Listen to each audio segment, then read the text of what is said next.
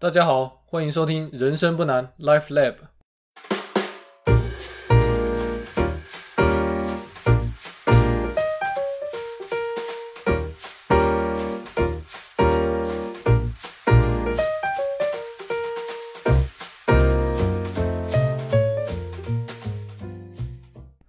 每个人的人生都是一本独一无二的故事书，高高低低，起起落落，都值得大家细细品尝及阅读。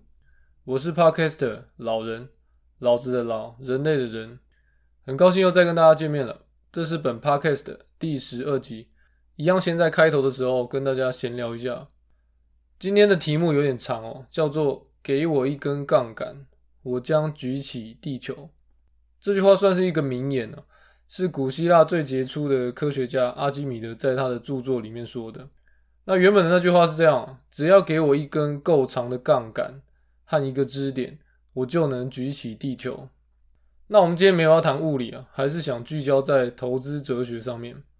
稍有慧根的听众仔细推敲这个题目，应该会猜到我们今天想来聊聊借钱去投资这档事情。其实开始这个节目以后啊，陆陆续续有很多听众写信，希望如果有机会的话，我能跟大家分享一下杠杆投资的经验或概念。其实不是不能去讲这题目哦，但是我不会因为各位听众写信给我，我就会迎合大家口味，马上去谈你们想知道的话题哦。我还是要跟各位听众强调，我常常跟大家讲的一句话，大家要记住：顺序很重要。那顺序错误会导致方向错误。方向错误就会导致整体的失败。我们解决问题要从大方面着手，而不是在小细节上面挖得很深。理论上来说啊，你若要改善你的财务，你应该要先从分析自己的财务状况开始。投资只是改善财务状况其中的一个小环节而已。那同样的，使用杠杆投资也是整个投资概念里面的一个小部分而已。那如果我们根基稳固，我们就可以多方尝试。反之，如果根基不稳，则需要向下扎根，先确定自己有没有走歪路。所以今天到了第十二集，我们累积了之前谈的一些投资的智慧跟一些投资的原理，让我相信现在应该是一个不错的时机，好来满足各位听众的好奇心。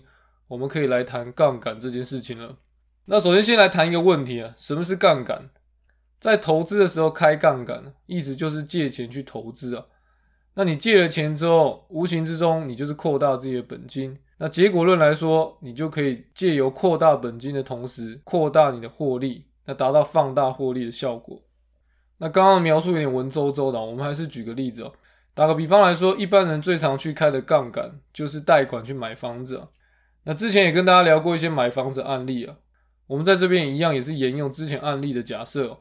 用自备款两成，贷款八成，哦，去教大家怎么计算这个杠杆的比率。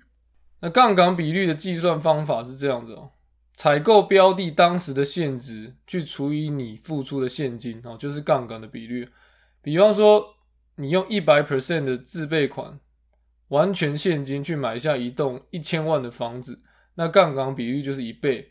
哦，也就是说，你付出一千万买下一千万的房子，一千万除一千万，那就是一百 percent，那就是一倍。换句话说，一倍杠杆其实就是没有杠杆哦。那我们今天如果用普罗大众买房子案例来讲，那就是八成贷款，两成自备款。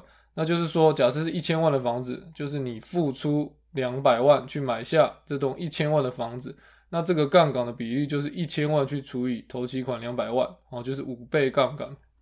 那有了这个杠杆倍率的计算之后，我们现在来谈获利放大。如果在一倍杠杆的状况底下，假设房子在二零二零年涨价了五十万，那就是总房价的五 percent，那你就是用一千万的本金去赚到这个五十万，所以你当年度的总获利啊就是五 percent。那如果是五倍杠杆的状况底下嘞，假设一样的房子哦，在二零二零年也是涨价了五十万，哦，同样也是总房价的五 percent。但是因为你现在是用两百万的本金，你就去赚到这五十万，于是你当年度的获利就会变成五十万去除以两百万，哦，这个数字就会变成二十五 percent，二十五 percent 恰恰好就是五 percent 的五倍，哦，这不是一个巧合啊，就是五倍杠杆的状况下，你的获利就会变成一倍杠杆的五倍，啊，也就是说八成贷款这个五倍杠杆，哦，计算出来的获利放大的比例，哦，就是它的杠杆比率这样子。但是你的净获利却不会是二十五 percent，为什么呢？因为使用杠杆是要付出代价的。哦，什么样的代价嘞？哦，就是使用杠杆会产生费用。哦，什么样的费用？比方说利息跟申请贷款的费用。我们这边假设利息是一点五 percent，那申请贷款的费用我们先忽略不计。假设贷款八百万的话，那你第一年度产生的利息，哦，就是八百万的一点五 percent，哦，就是十二万。那十二万相对于你借的八百万，仅有一点五 percent，那听起来不是很多了。但是如果你用原始的自有资金的自备款去衡量，诶，十二万相对于原始的两百万之间其实是六 percent，六 percent 其实就是一点五 percent 去乘以四啊。也就是说，五倍杠杆，你去减掉自有资金的一倍啊，你就于是你就得到四倍。所以从利息的角度上来看，你就可以算出来说，哦，我贷款资金是一点五 percent 的利息。那如果我是开了五倍的杠杆，哦，我就把五减掉一，就是四。于是乎，相对于我原始的自有资金，其实它是占了我六 percent 的比例。哦，就是从利息上的角度去看，那六 percent 听起来就是一个相当惊人的数字哦。哦，如果你的金融服务商或是银行允许你开杠杆，而且这个杠杆的比率开的越大，那中间哦利息它会产生的费用哦，相对于你的原始资金哦，它就会越来越惊人。那这也就是为什么很多人会低估杠杆带来的风险呢？那事情是这样哦，借给你贷款的金融商或银行，也许他真的没有跟你收取过高的利息费用。但是你原始本金的多寡或多或少就能代表你的现金流能力或者是财务水平。当杠杆产生的利息大到足以有感的侵蚀掉你本金的时候，哦，你就会陷入断头的风险。打个比方来说，如果今天你的券商允许你用五 percent 的利率去开一百倍的杠杆，哦，这样你每年产生的利息就是你本金的四百九十五 percent。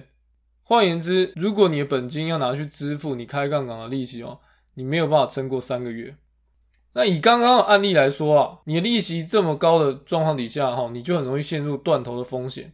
那如果你有这种危险，你就会有很高的几率被这种压力压得你喘不过气来哦，你的情绪就会不稳定，而跟着短期的波动去做出错误的投资决定所以这也就是为什么哦，开杠杆投资其实有相当大的风险在里面呢。那好，我们除了要了解到杠杆的利息相对于本金来说，其实是一个沉重的负担了。我们还是要了解到，杠杆其实有副作用。那是什么嘞？就是获利会被放大的同时，其实损失也同样会被放大。这概念就是说，如果刚刚好赚五 percent，哎，五倍杠杆变二十五 percent。那如果今天是赔五 percent，那同样你就是哦会被杠杆放大变成赔二十五 percent。那在损失被放大的同时哦，如果你同时间啊，你又有高额的利息负担哦，你就会再恶化这样的情况。于是乎，两边这样相加之后啊，一边损失被放大，然后一边又被高额利息压得喘不过气来。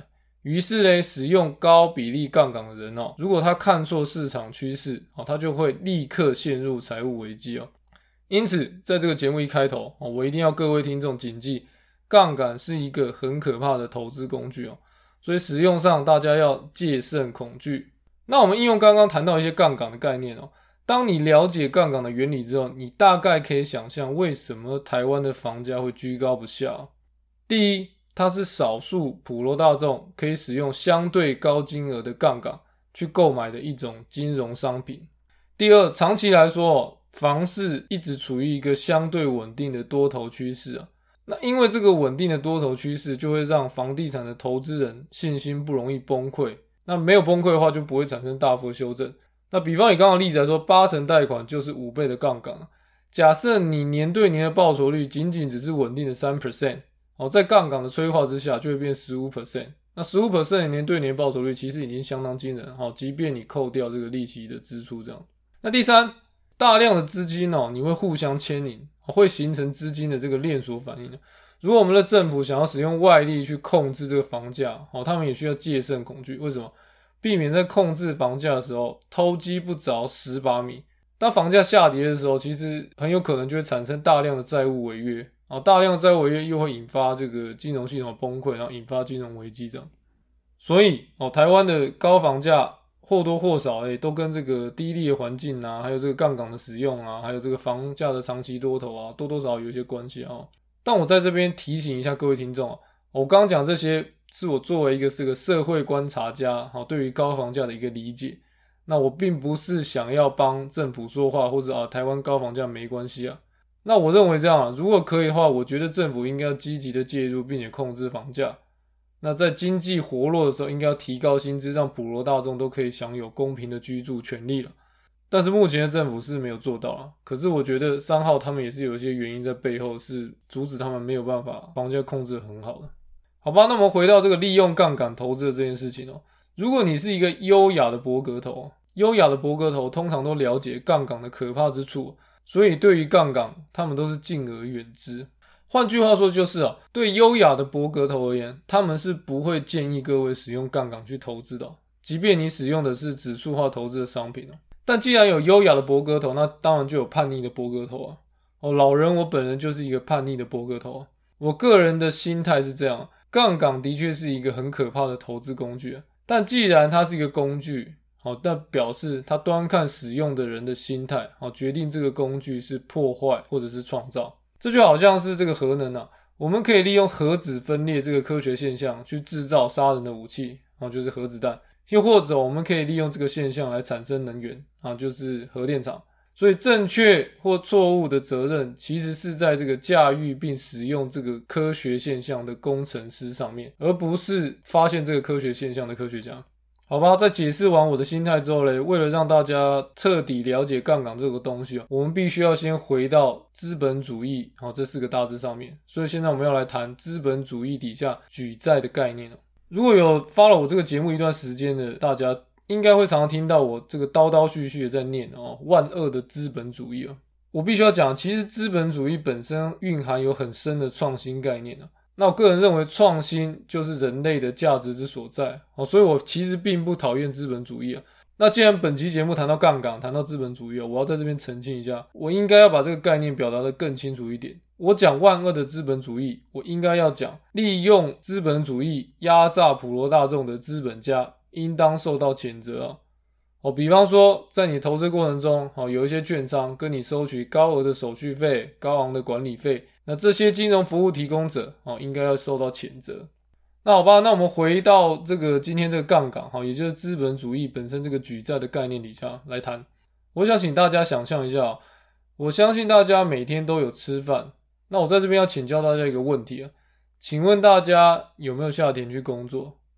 假设你没有，那我要再延伸再问，为什么没有种田的你会有白米饭可以吃啊？哦，这就要回到资本主义的本质了。哦，资本主义的本质就是举债。大家之所以可以不用下田工作就能吃到白米饭的原因，就是三号哦，有一个人创造了某一种方法，让种田不再需要大量的人力。又或者，我们可以从另外一个角度看，那就是耕田的农夫的生产力哦，被某种方法大幅的提高，因此大多数的人不再需要耕田，却也有足够的白米饭可以吃，这样的。那刚刚讲的创造，其实很明显就是我们人类在某个时间点发明了耕耘的机械这样子。当耕耘的机械被发明之后啊，这给人类带来两个好处。第一个好处就是耕田不再需要大量的人力哦，所以多出来的人就可以把他们时间投入在其他领域，创造新的发明。那第二个好处啊，其实是第一个好处的延伸啊，就像耕田不再需要大量人力这样子，好人可以投入在其他的地方。于是，这个社会就可以进行适度的分工，耕田的专家就可以专注在耕田，好继续提高生产力，让大家都有饭吃。那音乐的专家呢，就可以专心在音乐的创造上，带给大家娱乐。当他在创造的过程中，他就不用烦恼，诶，他有没有饭吃？那如果没有这样的分工哦，大家把生命都专注在耕田，好，那我们就没有办法体会说，诶，每个人在个体在天赋上的差异，哦，要怎么帮助到这个社会，帮助到人类的发展，这样。所以这一切一切资本主义的社会的建构哦，都是来自于当初发明耕耘机械的那个人。可是当初他到底是怎么发明耕耘机械的？最一开始哦，这个发明的人一定是有一个想法，但是有想法是不够的哦，他需要资本。那为什么呢？第一，有耕耘机械有想法的这个人，他也是要吃饭的。如果他没有资本养活他自己的话，诶，他就要去耕田。那他要去耕田的话，他就没有办法进行创造。那第二个。创造会经历失败哦，失败就会产生成本嘛。如果没有成本支援那个发明家，让他失败哦，那耕耘机械就是不可能会被创造出来的。所以回到最后哦，发明家虽然有 idea，但是到底是怎么实现这个 idea 的？他的资本到底哪里来的？如果我们假设这个发明家当时哦，他也在耕田，他是一个农夫，那蛮荒时期的农夫哦，他累积一辈子的资产哦，也不可能足够让那个发明家哦有时间来发明、来创造。那这个时候，就是资本主义介入的时候。如果有资本主义，那位农夫他就可以举债哦。什么叫举债呢？他可以跟他附近村子里面的一百位农夫哈商量好，请附近的一百位农夫好跟着田多出来的一点点帮忙养活他，同时间请这一百位农夫好帮忙他准备他需要的材料，让他有资源，让他有时间去创造。但是呢，作为交换，当这位发明家的农夫哦，在他成功的时候嘞，他要跟这个一百位农夫共享这个成果。那一个人没有办法提供的资源跟时间，好，如果一百个农夫都愿意承诺，那这个发明家最终就有机会，好得到这个资源跟时间，然后去实现他的想法。那如果成功的话，其他的一百个农夫再加上这一个发明家，全部的人都能够享受这个生产力大幅提高的成果。当然，多数时候的大部分还是由那个愿意冒险的那一个人去享受大部分的成果。那这个故事听起来很美好啊。哦，这个故事就是资本主义的本质。那资本主义的本质是什么呢？我个人的解读哈是以下这句话：资本的汇集会产生资本的流动。那当资本流动到某个有想法的人，他就能够利用这些资本去创造、去发明。而成功的发明能够大幅改善人类的生产力，哦，让社会变得高度分工。那当社会变得高度分工的时候，我们每个人的个体在天赋上的差异，就能够再借由资本的流动，哦，被转换成新的创造。好吧，上面这个文绉绉一段话，是我老人对于资本主义哲学思想的一个解释哦。这些哲学思想讲的有没有道理哦？各位可以自己思考、体会、体会。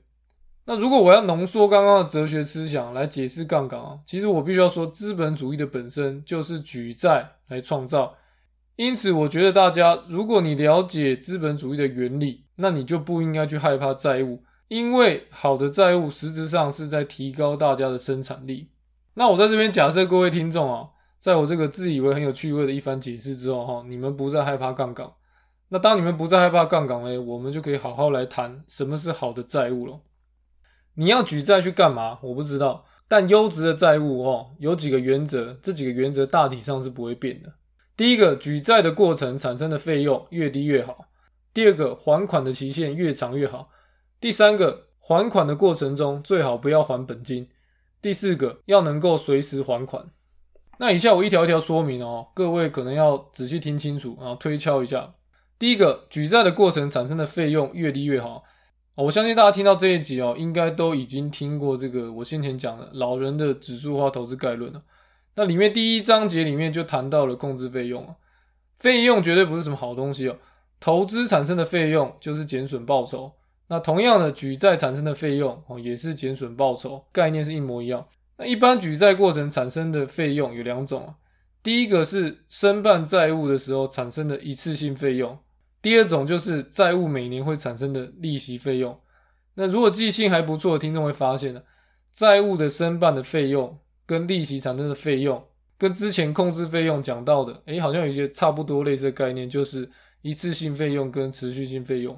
哦，我要跟各位听众讲啊，没错，其实借贷跟投资很多观念哦都是相似，然后可以互相借用，可以借鉴的。那申办的费用我就不多谈了啊，总之就是越低越好。很多无良的银行会借大家低利率的小额信贷，在利率上给大家不错的数字，哦骗大家去借。但是在申办费用上却上下其手哦，收取高额的费用，所以大家在评估贷款的时候，不要忘记把申办费用这个因素考虑进去啊。那我们这边要花时间来好好聊聊利率啊。利率这个东西当然是越低越好，这个不难理解。但我们这边哦，要加码来聊一下普罗大众跟富人哦，富人就是有钱人对借贷行为观点的不同，而产生这个不同的财务的理解哦。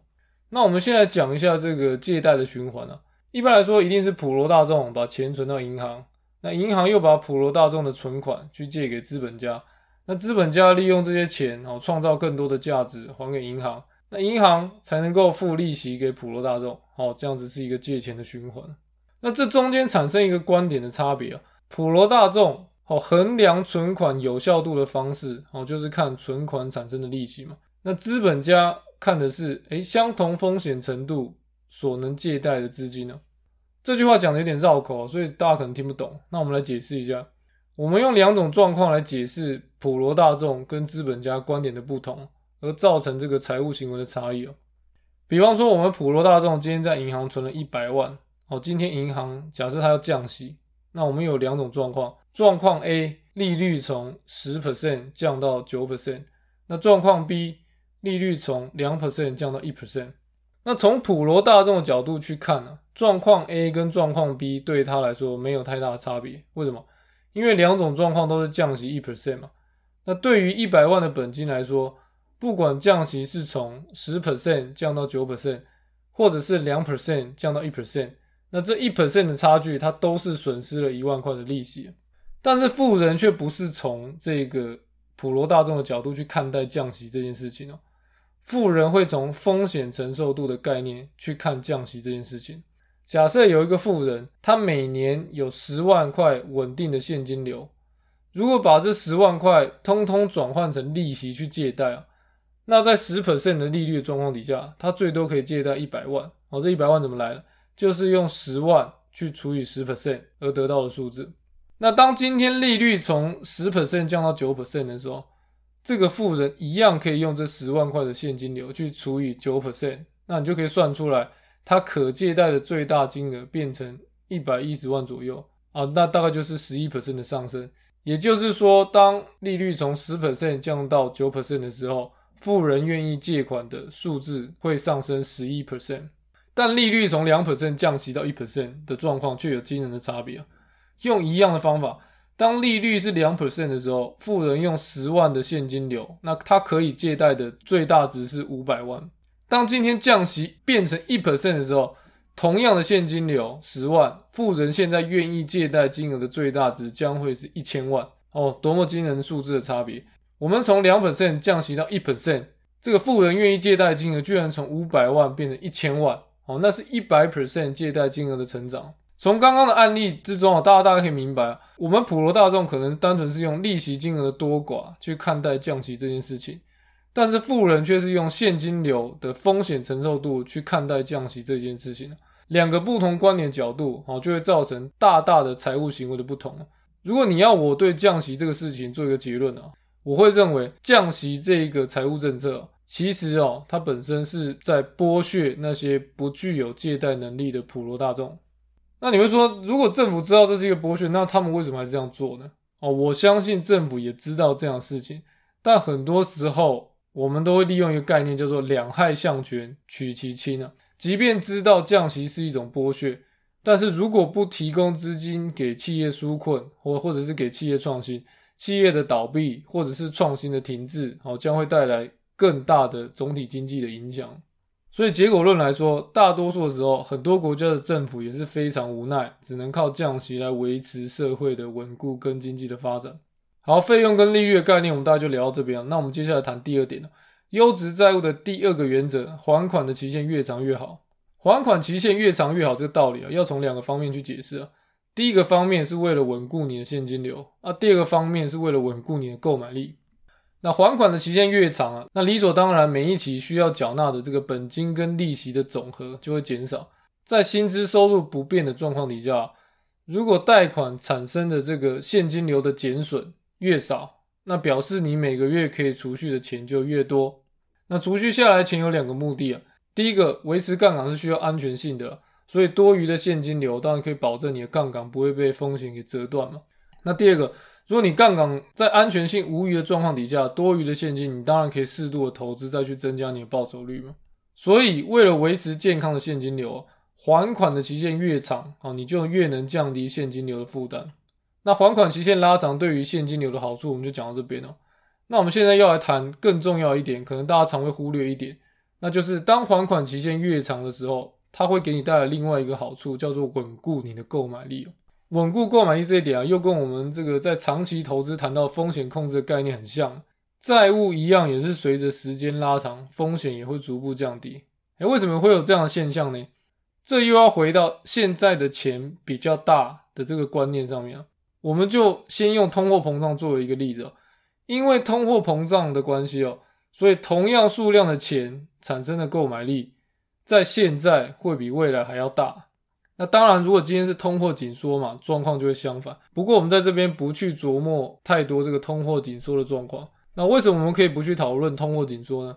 我个人是用这样的观点去解释啊，不去讨论通货紧缩的原因，是因为人类其实目前借由统计跟经济学里的分析，大致上得到的一个结论就是，温和通膨是促进经济发展的一个润滑剂。所以世界各国的政府在衡量经济发展的时候，多数时候都是以温和通膨为目标在制定政策。因此，依照目前经济学的成熟度啊，在我们的有限的生命里面，我认为要碰到通货紧缩的几率应该很低啊。那即便你碰到通货紧缩，这个时间应该也不会太长。好，在经济学没有给出新的结论以前，我们就假设每年温和通膨两 percent 是会发生的。那经由简单的计算，我们可以知道，第三十年后的物价将会成长为第一年的一百七十七 percent，好，就物价膨胀了七十七 percent。那如果物价膨胀了七十七 percent，那换算成购买力哦，假设第一年的购买力是一百 percent，那我们用一百 percent 去除以一百七十七 percent 的物价，那你就会计算出，在第三十年的时候，同样数量的钱会剩下仅仅五十六 percent 的购买力。那这五十六 percent 是什么样的概念呢？这意思就是说，当你跟银行借贷了一笔，我随便讲一千万三十年期的贷款。如果你在第一年就把这笔钱完全使用掉，那从购买力跟通货膨胀的概念中，你应该会了解到，你借贷并且利用这笔钱投资或创新的这个财务行为，是间接的保持了这一千万的购买力。在这三十年还款的过程当中，你第一年还给银行的钱也是一百 percent 的购买力。但从第二年开始，即使你还是还给银行同样现金流的贷款，这笔现金流的购买力却开始下降。好，第二年就变成九十八 percent。那以此类推，等等等等，到了第三十年，同样还给银行的金额的那个现金流的钱，会仅仅剩下五十六 percent 的购买力。那如果大家可以理解这样哦，这个还款的过程中，你的购买力阶梯式的下降这样的概念。那你就可以理解，当你在跟银行借钱的同时的那一个 moment，如果你能够在当下有效的利用这笔钱，那你等于是把通膨的损失转嫁给银行这样子。那当然，银行其实也不是笨蛋哦，银行还是有获得，那就是你在转嫁通膨的同时，银行会跟你收取利息，那利息就是借款人承受的风险，那通膨就是银行承受的风险。如果今天政府忽然升息哦，那就是对借款人不利，那对银行有利这样子。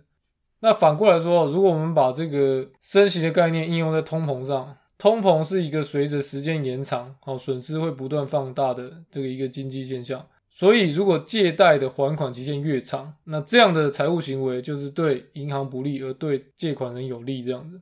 好，那优质债务的第二点，还款期限越长越好啊，我们就先聊到这边。那我们接着要来谈优质债务的第三点原则，最好不要还本金。不要还本金这个概念，其实我们就是想来谈这个借贷中有一个专有名词叫做宽限期啊。那一般我们跟银行借贷的时候，在还款的过程中，我们必须要同时归还利息跟本金。那假设银行愿意给予你三年的宽限期，那就是说在这三年间，你只需要归还利息，而不需要归还本金了。那我这边做一个结论哦，当银行愿意给予你宽限期的时候，我个人认为你能够申请多长就应该申请多长。那宽限期主要给我们两个好处，第一个好处，宽限期通常是发生在贷款初期啊。应用刚刚讲的概念，现在的钱比较大，当宽限期发生在初期的时候，等于你在贷款初期又有比较低的现金流负担去储存更多现在的钱。那现在的钱还没有经过通货膨胀去减损它的购买力，换言之，它的购买力是最大的。那因此，你在现在存下的钱对财务上的帮助会比未来钱更大。那第二个宽限期的好处是这样：当宽限期发生的时候，你又将整个贷款的周期拉长了。那换言之，会让通货膨胀的减损更多的去转嫁给银行。以刚刚三十年贷款的例子来讲，如果银行给予你三年的宽限期，那等到你开始还本金的第四年了，通货膨胀已经把购买力减损到剩下九十二 percent。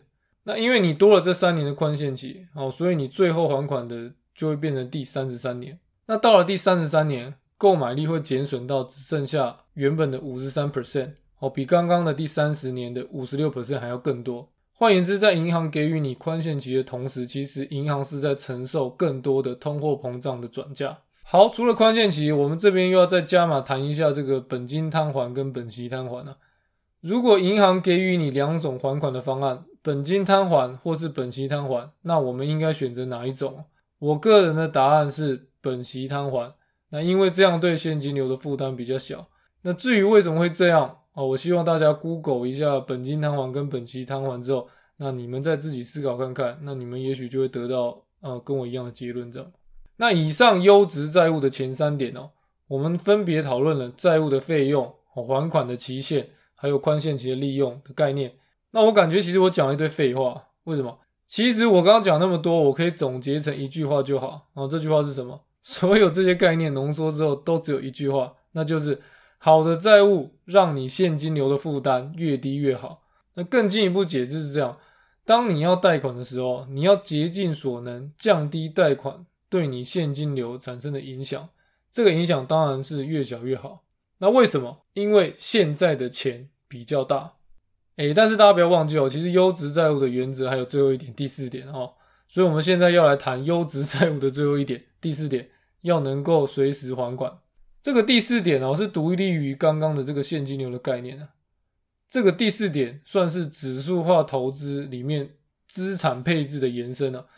资产需要配置，同时间债务也需要配置。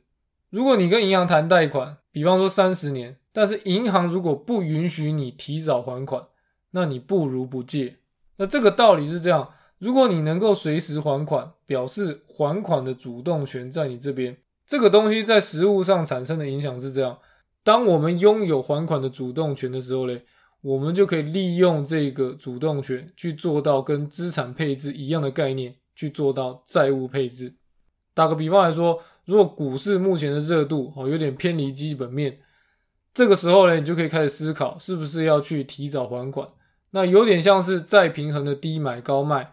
在高点的时候变卖过热的资产，去降低你的杠杆，增加安全边际。那为的是什么？为的是在下一次股市崩盘的时候的开杠杆做准备。那我们现在再用另外一个案例哦，比较深入的说明啊。这边谈的比较像是就是杠杆的财务计划。假设你可以利用之前谈到的第二点哦，我们第二点讲到什么？还款的期限越长越好。假设你可以利用这一点，有计划、刻意的将贷款的年限拉得更长，那你将会得到呃现金流负担减小的好处。那我们都知道，因为越长的年限，对你现金流的负担是越小的。假设我们现在有一笔贷款，哦，它的还款年限是三十年，那你和银行协商以后嘞，我们更进一步把贷款的年限拉长到四十年。但这时候，如果你已经三十岁了，你有很高的几率你不会工作到七十岁那么久，那你一定会担心呢。我没有办法工作那么久，但我现在把还款的期限从三十年拉到四十年。那万一我六十五岁退休，那我还有剩下五年。那到了贷款末期，我的还款要怎么处理？那我想跟各位讲的是，如果你能够了解自身财务状况，并且你做好风险管控，把还款年限从三十年拉长到四十年，这可以是一个合理的财务操作。为什么？因为你可以利用这个极端不合理长的这个贷款周期，给予你更好的现金流。那这会发生什么事嘞？在年轻的时候，在你还可以承受风险的时候，你可以利用这个现金流的优势，迅速的去累积资产。